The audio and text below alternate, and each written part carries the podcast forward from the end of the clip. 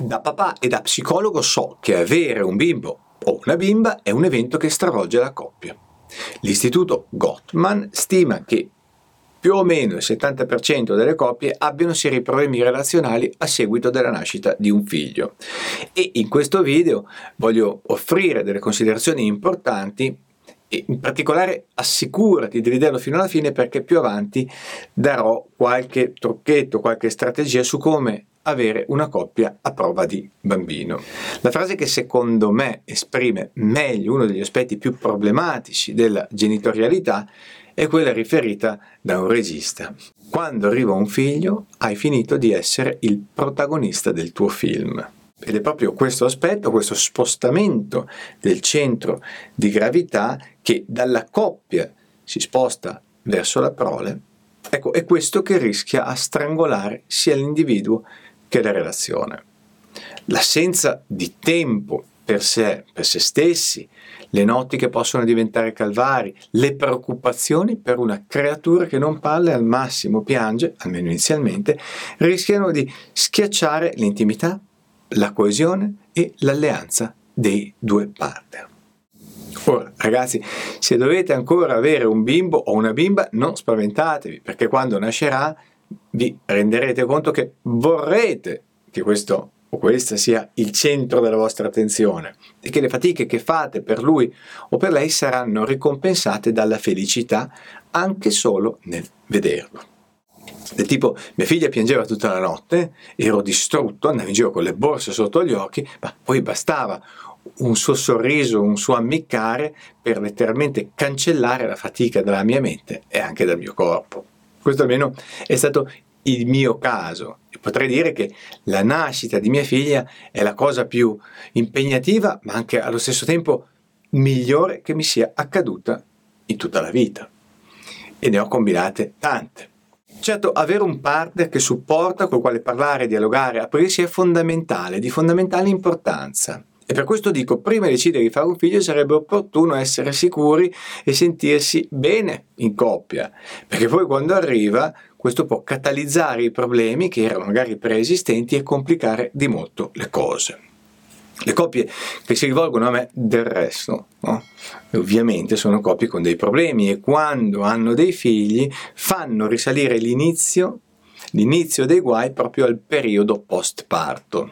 Mi dicono, sai Marco, dopo che è nato abbiamo iniziato ad avere una sorta di declino. Ecco, questa è la frase che sento più spesso, più spesso, perdona, in risposta alla mia domanda su quando pensano siano iniziate ad andare male le cose nella loro coppia. Del resto il fatto è ampiamente documentato e a proposito per chi volesse approfondire, il dottor Brian Dawes dell'Università di Miami è la persona che ha pubblicato di recente sull'argomento. È uno studio portato a termine proprio quest'anno che è durato 8 anni, quindi una ricerca longitudinale fatta su più di 200 coppie. Ecco, in questo, in questo studio la relazione è risultata essere deteriorata bruscamente all'arrivo del primo figlio e a contrastare questo deterioramento erano grandezze come la collaboratività, la stima reciproca, la capacità di gestire i conflitti e ovviamente anche gli aiuti esterni dei neogenitori. Nella sua ricerca questo ricercatore ha misurato l'effetto di due costrutti, in particolare quello del commitment, che potrei tradurre come impegno, dedizione, coinvolgimento, e quello della confidence, e cioè si può tradurre come la capacità di esprimere le proprie emozioni, la tranquillità di esprimere le proprie emozioni e accettare quelle del proprio partner. Se questi due aspetti della relazione erano già ben nutriti e presenti nel pre-parto, allora le cose andavano meglio anche nel post. Ora, se hai seguito altri video capirai come questi aspetti possono essere migliorati con una serie di tecniche proprie della terapia di coppia. Bene, detto questo sullo stato prenatale della coppia, torniamo a noi e vediamo prima quali sono i problemi tipici e poi quali sono le risorse che possiamo mettere in campo per calmierarli, per risolverli. E dunque, sempre secondo la ricerca, i problemi che insorgono riguardano il maggior carico di lavoro, le pulizie, i pannolini, le visite pediatriche, le pappine eventuali biberon. 2. Il tempo per fare le cose che ci piacciono, questo manca e quindi ci sono delle conseguenti liti fra i partner per accaparrarsi dei minuti liberi. 3.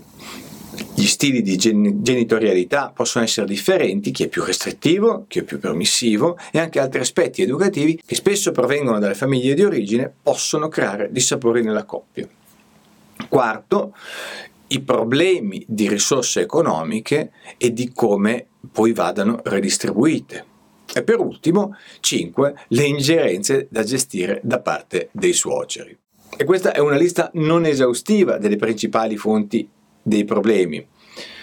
E ti chiedo, se dovessi trovare per questa lista un effetto comune che hanno sulla coppia, questi problemi che ho elencato, quale sarebbe secondo te? Prova a pensarci un attimo.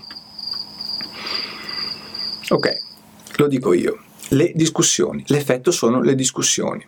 Ognuno degli aspetti elencati può provocare discussioni infinite, specialmente se la coppia non sa discutere o peggio se ha la tendenza a litigare. Beh, questa è una buona notizia, una notizia fantastica. Sì, perché per le discussioni e i litigi noi in terapia siamo ben attrezzati. Ed è probabilmente per questo che in un'altra ricerca pubblicata sul Journal, giornale della comunicazione familiare, lo traduco, poi sottometto i riferimenti, in un'altra ricerca si è scoperto che i protocolli di gestione del conflitto, in particolare quelli di Gottman, e per chi fosse interessato abbiamo fatto un video corso proprio con questi protocolli. Dicevo, uno studio randomizzato sul protocollo di gestione del conflitto ha provato che dopo i training le coppie aumentavano in modo significativo i loro livelli di soddisfazione e questo era anche vero tre mesi dopo l'intervento. E questo consiste e questo rappresenta un antidoto per i conflitti postpartum. Quindi una delle risposte più complete alla domanda cosa posso fare perché la mia coppia non venga sfasciata dalla nascita di, di nascita di un figlio è un percorso di gestione del conflitto. Proprio perché il litigare sarà più probabile nel dopo parto.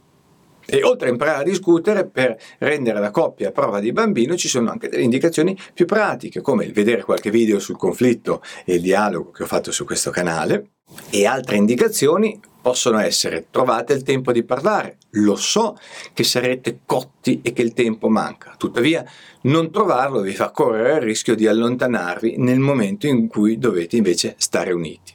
Altra cosa che spero di aver fatto con questo video è rendere più realistiche le aspettative sulla vita con un nuovo membro in famiglia. Quindi non siate sorpresi se la vita, a parte la felicità di vedere il vostro figlio, se la vita in generale diventa un po' uno schifo prendetevi delle vacanze, prendetevi la, il congedo parentale e questo è un qualcosa che consiglio a tutti.